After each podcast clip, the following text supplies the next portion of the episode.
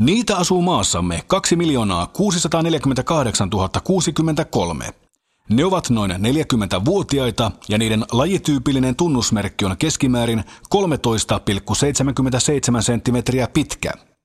Legendan mukaan ne ovat ujoja ja kömpelöitä, mutta pohjimmiltaan älykkäitä ja tunteellisia. Ärsytettyinä ne tosin saattavat olla äkkipikaisia ja arvaamattomiakin. Niiden suosikkiravinnon kerrotaan koostuvan suoleen pursotetusta lihasmassasta ja käytetyistä maltaista. Liikkumiseen ne käyttävät mieluiten neljää kumipyörää. Tervetuloa suomalaisen miehen seuraan. Vieraana Tuumas Elfgren. Millaista oli kasvaa 60-70-luvun Maunulassa? Se, se, oli, se oli kivasta aikaa. Siinä, siinä Maanulin ostoskeskuksen ympärillä oli jos minkäkinlaista porukkaa, josta suomeruotsalaiset pesiytyivät siihen ihan Osterin viereen ruotsalaisten talolle. Ja, ja, ja tietysti se jo sinänsä oli semmoinen hyvä aihe, josta piti aina käydä taistelua ympäri, ympäri Maanullan kuija ruotsalaiset vastaan suomalaiset.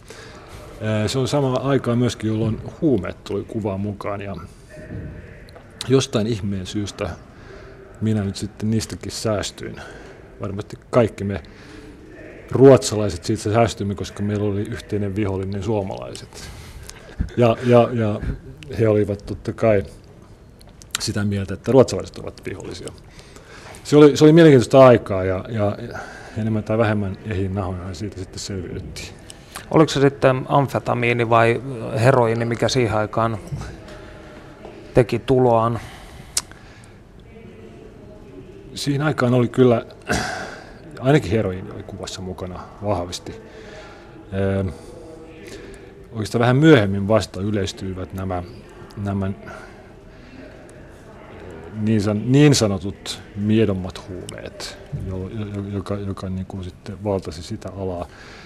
Tuohon aikaan vielä oli kyllä kovat huumeet, nimenomaan, nimenomaan äh, heroiini ja, ja varmasti myöskin morfiini.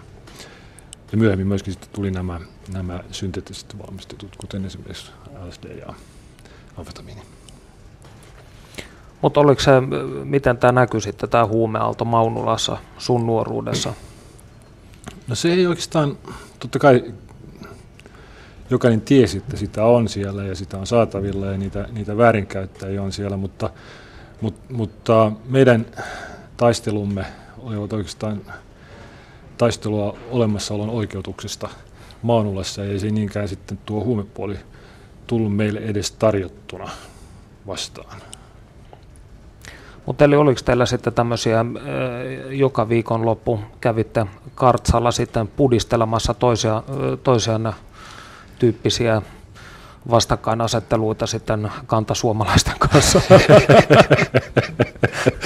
Tuo on mielenkiintoinen tämä kantasuomalaisten kanssa. Tuota, ää, Kyllä niitäkin sitten oli, mutta, mutta kyllä se oli enemmän semmoista kissa- ja hiirileikkiä, että yritimme vältellä toistamme, koska aina riippui siitä, että kumpi jengi oli isompi milloinkin liikkeellä. Ja totta kai se, joka oli isompi määrältään, niin se oli se, joka sitten hallitsi sitä reviiriä sen hetken. Millainen sun nuoruutesi ylipäätään oli? Mistä mä oikeastaan aloittaisin? Pääsääntöisesti voi sanoa, että, että, että olen, olen syntynyt hyvien tähtien alla, eli, eli mulla on oikeastaan vain hyviä muistoja omasta nuoruudesta ja lapsuudesta se on, se on ollut värikästä. Mä olen kasvanut boheemisukuun, joka on täynnä taiteilijoita. Ja eh, jo, jo se seikka totta kai on vaikuttanut siihen, minkälaisten arvojen parissa mä olen, olen syntynyt. Sukuun ei ole liittynyt vakavia ongelmia alkoholin tai muun tämmöisen kanssa mutta sen sijaan kylläkin vapaamielinen elämä on ollut semmoinen aika hallitseva seikka. Täytyy sanoa, että mä olen aika vieläkin hyvällä, hyvällä fiiliksellä muistelen niitä aikoja. Me asuttiin Ratakotu kolmosessa, koko meidän suku. Ja, ja se, kuka nukkui missäkin asunnossa, niin sillä ei oikeastaan niin paljon merkitystä, että mulla isovanhemmat oli siellä ja sedät ja tädit ja, ja, ja totta kai vanhemmat se oli mielenkiintoista aikaa ja, ja, ja sitä kaipaa, sitä kaipaa sitä fiilistä, mitä oli silloin siihen aikaan. No mitä sitten tämmöisen bohemin taiteilijasuvun Vesasta, niin kehkeytyy poliisi? Ensinnäkin oli tietysti se, että tämä bohemisuvun Vesa oli, oli, oli täysin, täysin äh, osaamaton, mitä tuli, tuli siihen, siihen alaan, eli, eli taiteen toteuttamiseen. Ja, ja, ja toisaalta äh, ehkä myöskin se laiskuus, että, että kun se hetki tuli, että voi hakeutua poliisikouluun, niin minä tartun siihen heti oikeastaan ehkä miettimättä, että mitä musta voisi tulla isona. Mutta kyllä täytyy sanoa, että kyllä, kyllä mä luulen, ja, ja varsinkin jos kysyy mun kollegoilta, niin, niin kyllä ne varmasti havaitsee minussa sellaisen piirteen, tai ovat havainneet sellaisen piirteen minussa, että kyllä minussa sitä luovuutta on ehkä keskivertoa enemmän. Niin, sähän olet ansioitunut muun muassa kirjoittajana. Olet julkaissut tosin lakiteknisiä asioita käsittelevän kirjan, mutta olet hyvin ahkera bloggaaja. Se on varmaan tänä päivänä se ainut tapa, miten, miten tämmöinen tavallinen tallaaja, kuten minäkin, saa, saa niin kuin jollakin tavalla purettua, purettua niitä ajatuksia, jotka patoutuu tuonne mieleen. Ja, ja bloggaaminen on niistä yksi keino. Tietysti yhteiskunnallinen keskustelu, varsinkin, varsinkin semmoisen henkilön taholta, joka on, on, on, on valtion virassa, on musta aika tervetullutta. Ja, ja totta kai mun bloggaamisilla on se tarkoitus, että, että yritän, enkä vain yritä, vaan myöskin tuon esille jonkun tämmöisen inhimillisen osan tuosta työstä, mitä minäkin teen. Kuuntelet suomalaista miestä. Vieraana Tuumas Elfgren. Millaisen miehen mallin sä sait omalta isältäsi? Mun miehen mallini ei ole kyllä tullut isältäni. Me, meidän bohemisuvussa niin, niin, niin yksi se leimaava piirre on totta kai siis se, että, että ihmiset eroavat nopeammin kuin menevät naimisiin. Mm. Ähm, mutta, ja, ja tokihan mulla on mielessäni oma isäni, ehkä voisiko sanoa näinkin päin, että, että ja niin kuin varmaan monellakin muullakin, että se oma, oma mieskuva pyrkii olemaan jotain täysin muuta kuin se oma isä. Voi olla, että se on myöskin minun kohdalla näin. Minun mieskuvani tulevat oikeastaan minun isovanhemmista, molemmista isovanhemmista. Ja, ja tota, en nyt tietoisesti heistä mitään ammenna, mutta, mutta jos se nyt tässä pitäisi miettiä, että ketkä ovat minun mieskuvani, niin ehdottomasti minun isovanhemmat. Minkälaisia komponentteja he ovat sitten tähän antaneet? No kyllä yksi semmoinen aika minulle tärkeä asia on tuo, tuo luovuus. Ja, ja mun isäni oli, oli, oli loistava toteuttamaan omaa luovuuttaan ja olla rohkea, rohkea sille työlle, mitä hän teki. Valitettavasti poliisin ammatti ei ole yhtä luovaa, mutta, mutta kyllä mä olen sieltä ammentanut sen, että, että on lupa olla luova, on se työ mitä tahansa. Mutta etkö sä kuitenkin ole tietyllä tavalla suuntautunut tällaiseen luovaan tutkimustyöhön, kuten psykologisten profiilien luomiseen ja vastaavaan, niin eikö tällaisessa, voisiko sanoa, sanoa kriminologiassa ja tämä tyylisessä tieteen teossa ole kuitenkin aina sellainen häivähdys taidetta, estetiikkaa ja pyrkimystä ymmärtämiseen. E-, ehdottomasti näin, ehdottomasti näin. Ja, ja, ja kun ollaan ihmisten kanssa tekemisissä, niin kuin poliisityö mitä suuremmassa määrin on, niin täytyy pitää mielessä, että se on matematiikkaa. Mä oikeastaan tällä, tällä luovuuden hyväksymisellä ja sen, sen, sen niin soveltamisella korostetusti omaan työhön, niin se ilmenee juuri muun muassa kiinnostuksella tähän psykologiseen profilointiin. Minkälaisia taideharrastuksia sinulla itselläsi sitten on? Ole... Tämmöisenä täydellisenä tumpelona, mitä tulee, tulee luovaan tuottamiseen, niin, niin mä olen ottanut tämmöisen oikotien onneen ja, ja, ja olen aika paljon käyttänyt mielenkiintoa aikaa niin valokuvaamiseen. Se antaa mulle sen keinon että saat tuottaa edes jonkunlaista visuaalista materiaalia. No sä työskentelet hyvin paljon synkkien asioiden väkivaltarikollisuuden, joukkotuhontojen, vastaavien kanssa, niin onko kliseistä tai kornia kysyä, että onko tällainen kauneuden halu tämä asia, tai tämän työn kuvan kompensointia? Sitä kukaan muuta aikaisemmin kysynyt, joten mä en tiedä, onko se kliseemäistä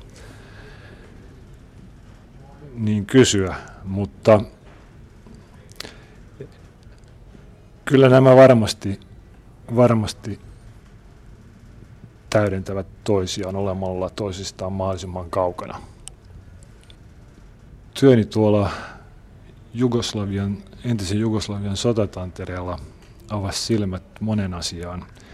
Mieltä jäi kaivelemaan Ruanda, viisi vuotta Ruandassa ja Ruandan joukkotuhonta asian selvittely mm, kyllä on jättänyt aika lailla jälkensä tuon sieluun. Ja, ja en tiedä. Voi olla, että tänä päivänä painopiste on siirtynyt tuosta työn tekemisen nautinnollisuudesta tuohon esteettisempään puoleen, eli, eli, eli luovuuteen, joka mun kohdalla ei ole kuitenkaan sen kummempaa kuin kirjoittaminen ja, ja, ja valokuvaaminen. Sen ja, ja, ja, ja paskan puhuminen.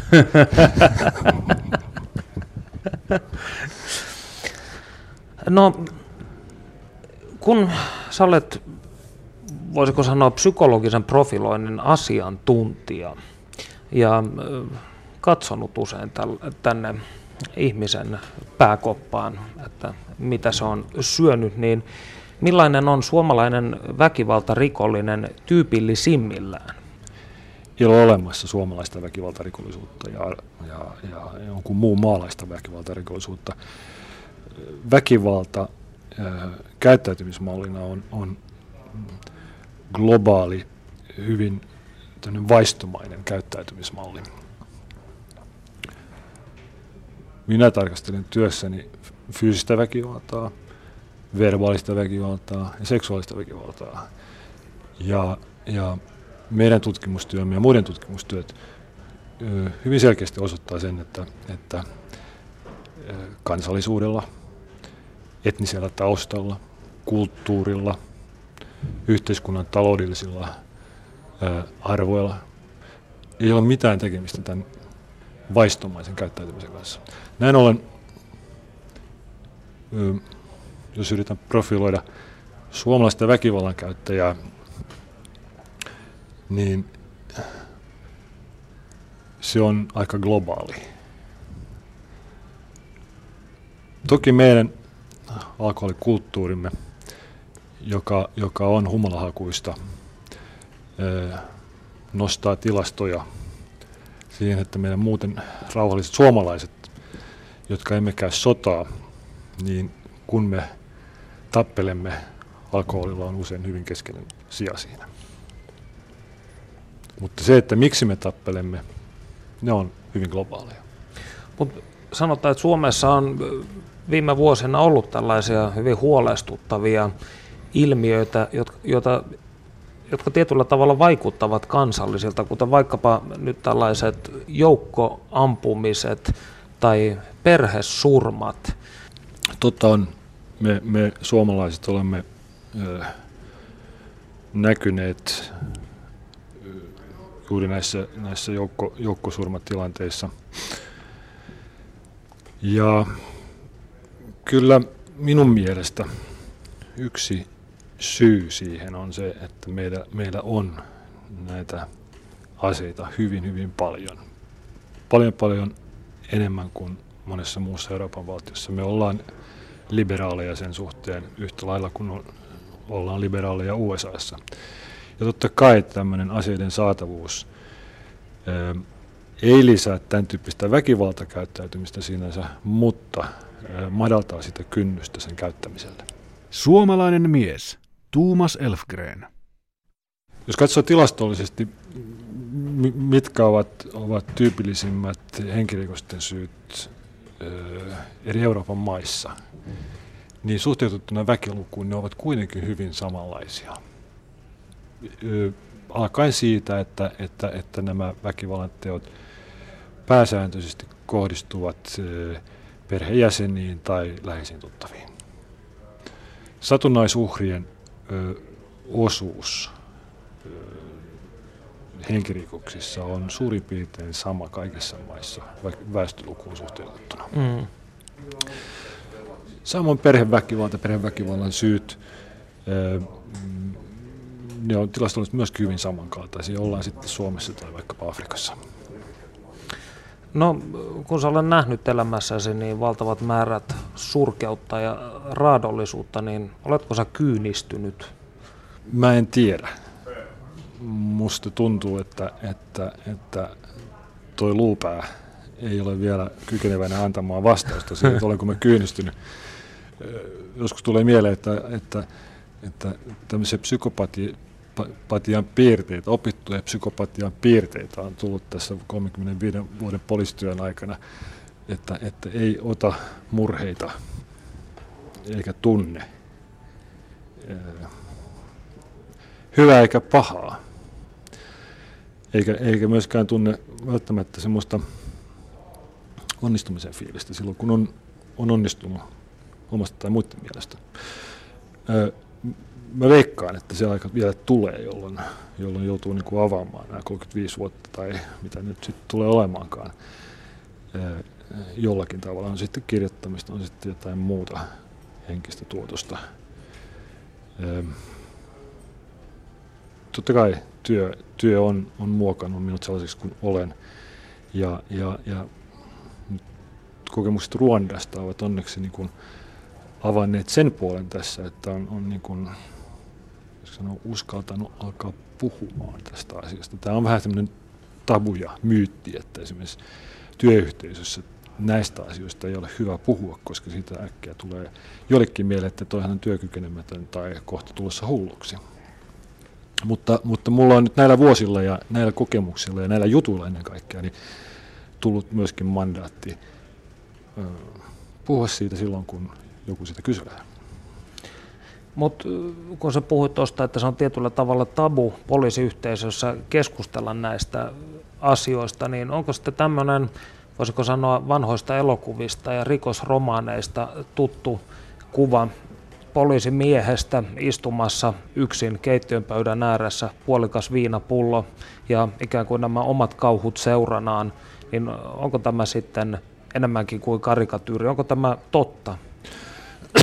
Kyllä se on ja, ja, ja tota, en missään tapauksessa halua antaa nyt sellaista kuvaa, että minä olisin tässä niin kuin ainoa, ainoa niin kuin eturintamassa taistelemassa tämän puolen esille tuomisessa.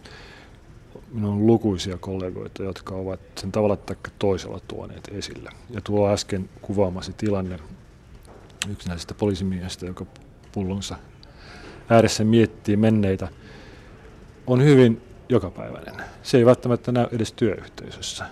Ja, ja, ja se on juuri se asia, mikä, mikä minun mielestä on niin kuin, aina silloin tällöin ainakin hyvä tuoda esille, että, että näistä asioista, olet sitten poliisi, olet sitten kovapintainen, luupäinen poliisi, niin, niin, niin sinussa on myöskin toinen puoli sitä elämää ja, ja sulla on lupa tuoda sitä esille.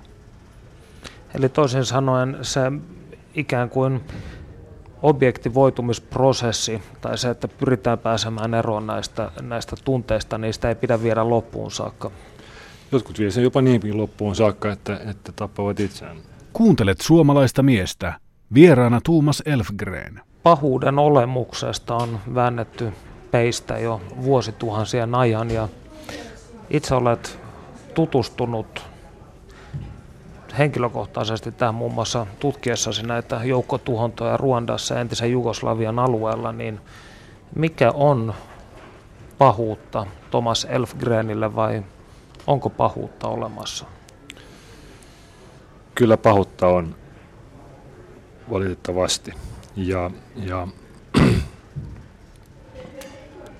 näistä mainitsemistasi suurista tapahtumista – Jugoslavian konflikti ja Ruandan joukkotuhonta, niin yksi aika merkille pantava asia on se, että miten tavallisista kansalaisista yhtäkkiä tulee pahoja tappajia. se on asia, joka, joka on mua kiinnostanut aiheena. Ja olen valitettavasti tullut vakuuttuneeksi siitä, että meistä hyvin helpolla saadaan pahantekijöitä, joka, joka voidaan sitten tulkita monella eri tavalla, että meissä on tämmöinen synnynnäinen pahuus, joka vain odottaa tilaisuutta, että me saadaan sitä toteuttaa. Ruandan tilanteessa ää, tämä tapahtui, voisiko sanoa, yhdessä yössä, ää, kun joukkotuhonta alkoi 6.4.1994. Hutuväestölle annettiin median kautta lupa, että nyt voit ilman rangaistuksia tappaa naapurisi, ystäväsi, jopa perheen jäsenesi, jos he ovat tutseja. Ja näin tapahtui. Sadan päivän aikana tapettiin liki miljoona ihmistä. 800 000 vai? Joo, se, se, se luku vähän, se, se tarkka luku on vieläkin auki, mutta vähintään 800 000 eräiden arvioiden mukaan jopa puolitoista miljoonaa, mutta on turvallista sanoa, että 800 000. Öm. Sama asia oli Jugoslaviassa. Ja näin ollen, niin kun mietitään pahan olemusta, niin, niin, niin minulta ainakin se näyttää, että se on meillä hyvin pian löydettävissä tuon pinnan alta meidän jokaisen kohdalta, kun vaan raaputetaan pintaa ja, ja, ja annetaan, annetaan ää, siihen syy. Meissä kaikissa on pahantekijöitä. Se on sitten toinen asia, että nämä johtajat, jotka yllättävät kansansa tekemään, he, heidän keskuudesta löytyy usein psykopatiaa, ää, vallanhimoa, joka on yksi tämmöisen, tämmöinen perusvietti meissä kaikissa eli tämä väkivallan ja seksin lisäksi tämä vallanhimo. Meissä kaikissa on pahuutta. Ja se, mikä meitä estää toteuttamasta sitä pahaa, on luonnollisestikin sitten luvan puute ja tilanteen puute. YK, YK on ruondatuomioistuimen niin sanotussa mediaoikeudenkäynnissä tämä tuli aika selvästi esille, jossa, jossa todettiin, että, että kun kansalle annettiin valtakirja, nyt saat tappaa, ja, ja jos et tapa, niin sinut tapetaan. Ja voit tappaa ilman minkäänlaisia seuraamuksia. Ja tapa, koska myöskin naapurissa tekee sen saman asian. Monet heistä voidakseen, voidakseen tappaa joutuvat juttamaan itsensä juovuksiin, koska, koska veren näkeminen ja huutojen ja tuskan näkeminen ei ole kuitenkaan, vaikka miten on lupa, niin se ei ole kuitenkaan helppoa. Jugoslaviasta etenkin tulee mieleen useita esimerkkejä keskustelua kahden sotilaan välillä. Edessä oli joukko vanhuksia, joita he olivat ottaneet ulos asunnostaan aurinko paistoi. Ja heillä oli tehtävänä vartioida heidät siitä.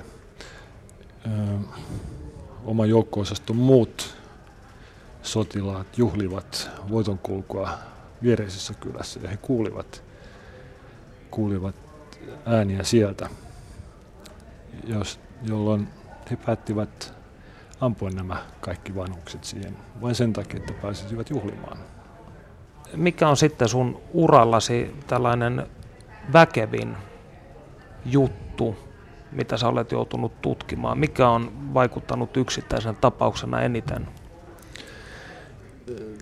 Tota ei mikään. Ei mikään, eli, eli tota, tähän se just se huolestuttava asia onkin. Että, että tota, tuo luupää ei ole pystynyt niin ottamaan vastaan, tai jos se on ottanutkin vastaan, niin se on päästänyt ulos niitä asioita sieltä ja, ja, ja tota, muuta ei kovin, kovin montaa päivää sitten kysyttiin, että miten, miten minä otin vastaan tämän tuomion, joka langetettiin tässä joukkotuonta-asiassa. Ja hyvin spontaanisti vastasin siihen, että mitenkään. Ei, se, se ei, ei olisi, olisi hän sitten tuomittu tai ei tuomittu, niin se ei olisi mun niin kuin, mihinkään asiaan vaikuttanut. Niin nyt siis puhut ruandalaispastori François Bazarambasta. Niin. Olet todennut Helsingin Sanomien haastattelussa, että oikea moraali kumpuaa yksilön oikeudenmukaisuusajattelusta. Niin pitäisikö suomalaisille opettaa lain sijaan moraalista pohdintaa? Filosofiaa, draamaa, moraalia, etiikkaa, joo, ehdottomasti. Koska se minun mielestä on paljon tärkeämpää, että opetetaan, annetaan työkalut miettiä, mikä on oikein ja väärin, kuin että kerrotaan lopputuloksista, joiden mukaan meidän pitäisi sitten yrittää elää. Koska lopputulos on kuitenkin ensinnäkin sama ja mun mielestä vielä paljon parempi. Jos meillä opetetaan, opetetaan näitä asioita sen sijaan, että kerrotaan, että punaisia päin ei saa kävellä, niin kerrotaan, että miksi punaisia päin ei saisi kävellä ja mitä kaikkea siitä seuraa, jos tapahtuu onnettomuus. Tämmöisenä yksinkertaisena esimerkkinä. Ja sähän olet itse todistanut useaan otteeseenkin sitä, että millä tavalla ihmiset voivat ikään kuin la- saada tämmöisen laillisen oikeuden tai mandaatin tehdä hirvittäviä asioita, niin millä tavoin tämä on vaikuttanut sun käsitykseesi laista ja laillisuudesta tai sen luonteesta? Mä olen, mä olen sinisilmäisesti liian kauan uskonut siihen, että, että, että laki ja järjestys on, on, on se kaikista tärkein asia. Ja sitähän minä poliisina olen valvonut. Ja mä olen vuosien saatossa tullut yhä vakuuttunut siitä, että paljon tärkeämpää kuin laki ja järjestys on meidän oikeat moraalikäsitykset, oikeat arvot, suvaitsevaisuus, tasa-arvo, tämmöiset asiat. Se rakentaa turvallisen yhteiskunnan ja, ja, ja, ja tekee myöskin kypsempiä ihmisiä, että me emme turvaudu näihin vaistonvaraisiin, vaistonvaraisiin keinoihin, kuten vallanpyrkimys, seksi ja väkivalta. Suomalainen mies, Tuumas Elfgren. Se on todellakin harhakäsitys, että, äh, että rangaistuksen pituuksilla voidaan vähentää rikollisuutta. Päinvastoin se koventaa yhteiskunnassa olevia arvoja. Äh, se, että, että kostetaan yhteiskunnan taholta langettamalla pitkiä tuomioita, on sellainen asia, joka sitten enemmän tai myöhemmin saattaa käydä omaa nilkkaa, koska sitten se, se kosto mentaliteetti alkaa totta kai tasottumaan kaikkeen tekemiseen. Ja eihän sekään Taimaasta tai Kambodžasta ole lopettanut rikollisuutta, että siellä on kuolemantuomiot otettu käytäntöön. Kyllä. Sä olet aktiivinen yhteiskunnallinen keskustelija, etkä kainustele mielipiteittäsi kanssa, niin onko aatteellinen rikosylikommissaario hankala yhdistelmä? se olisi ollut kyllä vielä, se olisi ollut hankala ehdottomasti minun kohdalla, jos mä olisin alkanut ääneen, ääneen miettimään näitä asioita esimerkiksi 20-25 vuotta sitten. Mutta nyt mä katson, että, että mulla on lupa, yhteiskunta ja työnantaja, niin on minulle sen velkaa, että saan pikkuhiljaa vapautua. Ja vapautuminen tarkoittaa minun kohdalla siis sen, että, että saa jotakin sanoa ääneen, mitä aikaisemmin ei ole voinut.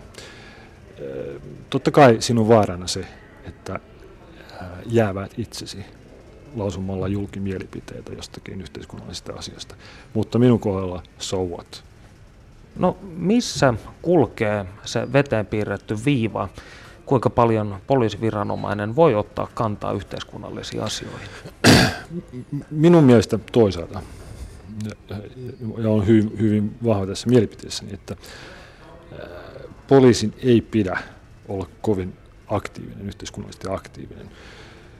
En nyt puhu harrastustoiminnasta ja siitä, mitä hän yksityiselämässä on muuten tehnyt, mutta sanotaan, että puoluepoliittisesti aktiivinen ja, ja, ja, ja tämmöisten asioiden esille tuominen kyllä hyvin nopeasti ää, ajaa, ajaa sen virkamiehen semmoiseen tilanteeseen, että, että hänen täytyy päivittäin miettiä, minkälaisia tehtäviä hän voi ottaa vastaan, jotta ei joutuisi jäävyystilanteeseen. Ja minä itse olen sitä asiaa kyllä hyvin tarkkaan, tarkkaan ää, pitänyt mielessä, että mä en sekaannu yhteiskunnallisiin kysymyksiin lainkaan. Ää, mutta sitten tapahtui romahdus tässä kaksi vuotta sitten ja tässä sitä nyt ollaan. Mutta, mutta niin kuin sanoin, niin, niin, niin mä katson, että yhteiskunta ja työnantajina on minulle sen velkaa. Niin ja äh, sinusta on tässä viime vuonna niin KRP-miehestä tuli RKP-mies, eli olit ihan eduskuntavaaleissakin. Kyllä, ja, ja, ja se oli mielenkiintoinen kokemus ja, ja, ja rikastuttava kokemus. Se pakotti niin kuin paneutumaan moneen semmoiseen yhteiskunnalliseen osa-alueeseen, mitä en ole aikaisemmin pohtinut. Jos ylipäänsä puhutaan suomalaisesta yhteiskunnasta vuonna 2012, niin oikein vain oikein vai väärin, ovatko suomalaiset muuttuneet suvaitsemattomimmiksi? Minusta tuntuu, mutu, mm. että eivät suomalaiset ole hetkessä muuttuneet miksikään. Tämä poliittinen ilmapiiri, jota tässä nyt on ollut alkanut jostakin päin Eurooppaa ja, ja, ja saavuttanut myöskin Suomen rannikon, niin on, on avannut, avannut portit sille, että nyt saa, nyt saa lyödä. Se on ollut aikaisemmin sopimatonta sanoa ääneen tämän tyyppiset mielipiteet. Nyt mitä paljon tällä hetkellä on esimerkiksi suvaitsemattomuus, suhtautuminen vähemmistöön, suhtautuminen kielivähemmistöön, jota minäkin edustan, ja, ja, tuota, ja, ja maahanmuuttajiin ja, ja muihin eikä mediakaan siitä ole säästynyt. Siellä myös tämmöinen korostunut kriittisyys mediaa kohtaan on näkyvissä. Toisaalta sosiaalinen media on antanut siihen mahdollisuuden ja kanavan, että nyt saa lyödä, saada saa lyödä jopa tuntemattomana. Asiaa ei ole helpottanut ja aloittanut se, että, että meneillään on niin tämän sota niin sanottua globaalia terrorismia vastaan Afganistanissa ja Irakissa ja nyt Iran on, on tähtäimessä tapahtumat Syyriassa, Libyassa.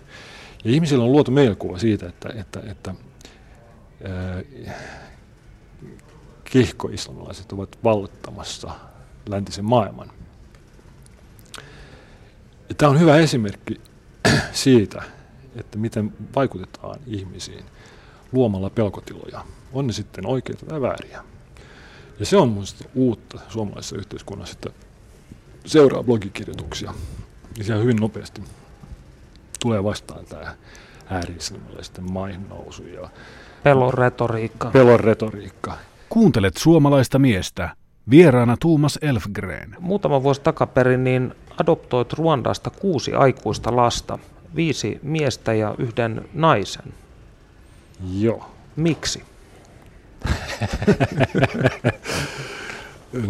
miksi sä kysyt miksi? Mä voisin sanoa, että miksi en, ottaen huomioon ne olosuhteet, missä tämä kaikki tapahtui. Mutta tota, äh, ei kannata kyllä tässä nyt ja näin, eikä koskaan myöhemminkään kysyä, että miksi, koska minulla ei ole siihen vastausta. Äh, miten rakkaus syntyy, on, on, on hyvä kysymys. Ja, äh,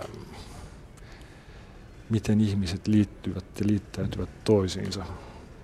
Tapahtuu vain niin, että yhtenä päivänä minulla oli yksi poika ja sitten tuli hänen maailmansa mukaan myöskin minun maailmaani. Miksi mennä niin pitkälle, että piti adoptoida? Ää, aina voi sanoa, että, että okei, että oltaisiin voitu pysyä muutenkin yhteydessä ja kavereina ja ja, ja, ja e, esiintyä rooleissa, joita me ehkä haluamme. Mutta, mutta tehdäkseni asiasta yksinkertaisen ja selvän, meille kaikille, niin heille kuin minullekin oli tärkeää siis se, että tälle tulee jonkunlainen legaali perusta. Ettei meidän tarvitse kyseenalaistaa sitä, että, että mikä, mikä meidän yhdessäolon tarkoitus on. Tämä on parasta, mitä mä koskaan tehnyt. Ja, ja tota, tämä on juuri nyt sitä, mitä mä tuossa aikaisemmin kerran, että, että, että tuo pääkoppa alkaa, alkaa toivon mukaan sillä tavalla avautumaan, että myöskin tämän työn ja sen seuraukset saavat tämmöisiä inhimillisiä ulottuvuuksia. Koska kohtalaisen epäinhimillistä tietysti on tehdä 35 vuotta työtä tappojen ja murhien ja törkeiden huumausaineen rikosten ja joukkotoimintojen parissa. No kolme näistä sun pojistasi niin opiskelee ja asuu Suomessa. Joo. Miten he ovat viihtyneet kylmässä, mutta kauniissa Pohjolassa? Joo. Ruanda on tuhansien vuorten maa ja he ovat tulleet tuhansien järvien maahan kylmään Pohjolaan. Ja mm, ihminen on nopeasti sopeutuva yksilö. Nämä ulkoiset tekijät, kuten pimeys ja pitkät kesäyöt ja kylmyys, niin ne, ne, ne on semmoisia pikkujuttuja. Kyllä me usein puhutaan, puhutaan siitä, että miltä tuntuu. Ja, ja, ja usein keskustelu kääntyy tähän kysymykseen onnesta, että, että missä, missä, mistä se onni on löydettävissä. Ja siinä kohtaa kyllä kaikki ovat sitä mieltä, että, että edellytykset onnelliselle elämälle ovat kuitenkin paremmat siellä Afrikassa. Koska siellä ei onnea tarvitse mitata sillä, mitä sulla on, mitä sinä näytät, ensisijaisesti niillä, vaan, vaan, vaan koska siellä kaikki on tasapuolisesti köyhää, niin se onnellisuus mitataan inhimillisellä seikolla. Mitkä tämmöisiä inhimillisiä seikkoja sitten esimerkiksi on? Se on se, että kuinka paljon sulla on aitoja ystäviä, öö, kuinka paljon sä heidän kanssaan tekemisissä, mitä te teette yhdessä. Ja, ja sitten kun tehdään sitä, mitä tehdään yhdessä, niin se, se ei rakennu ensisijaisesti siihen, että, että ajetaan hienolla autoilla tai, tai matkustetaan jonnekin hienoon paikkaan yhdessä, vaan että ollaan vain yhdessä ja nautitaan siitä hetkestä. Ehkä katsotaan jalkapalloa televisiosta, ehkä, ehkä vaan keskustellaan. Eikä tarvitse murehtia sitä, että onko siellä sipsit ja jaffat pöydässä. No miten sitten, mitkä on tämmöisiä asioita suomalaisessa elämänmenossa ja kulttuurissa, mitkä sitten sun poikiesi mielestä niin on hienoja tai mihin he ovat tykästyneet? No, no toki, toki he nopeasti ovat tottuneet siihen, että, että Anasta tulee lämmintä vettä. Ja, ja tota, kyllä se elämän helppous sitten on, on, on heitä miellyttänyt. Se helppous siis sillä tavalla, että täällä on asiat selkeitä. Et, et kun on olemassa joku sääntö, niin, se, niin sitä sääntöä noudatetaan. Öm, ennustettavuus ylipäänsä kaikessa asiassa, niin, niin, niin tota, kaikissa semmoisissa virallisissa vuorovaikutuksissa on erittäin suuri. Sitä ei tarvitse murehtia ruokahygieniaa ensisijaisesti. Paljon tämmöisiä pieniä yksityiskohtia, jotka liittyvät tähän elämän niin sanottuun helppouteen. Elintasoon, elintasokysymyksiä. Mä en ole niinkään varma, että onko se elintaso tuossa niin tärkeä, vaan, vaan, vaan jos, jos elintasolla tarkoitetaan elämän helppoutta, ää, ja niin, niin se varmasti on se, mutta, mutta, mutta No mä en tähän kytkännyt mitään tämmöisiä henkisempiä niin. kvaliteetteja.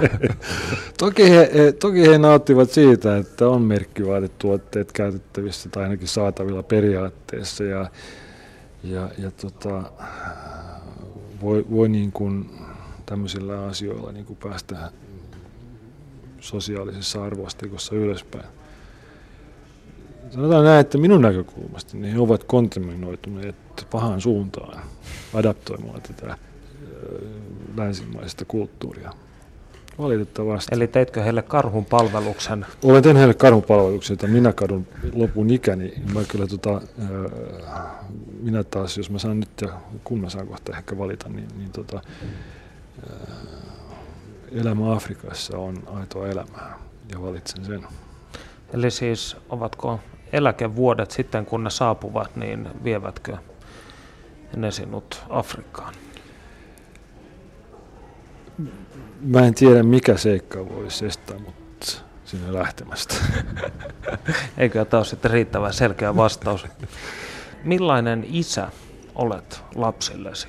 Mun täytyy pitää jatkuvasti mielessä sen, että, että mikä on isän rooli afrikkalaisittain.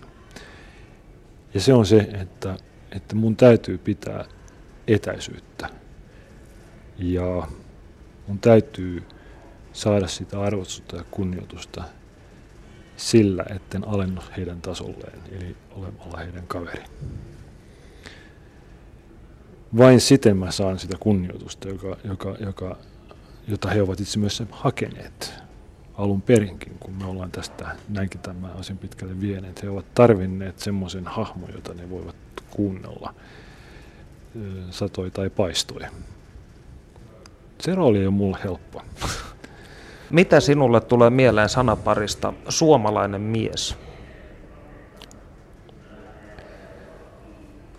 Tekisi mieli sanoa juntti, mutta tästä tulee ympäri korvia, joten mä sanon sitten vaikka, että, että hyvä asia. Suomalainen mies, Tuumas Elfgren.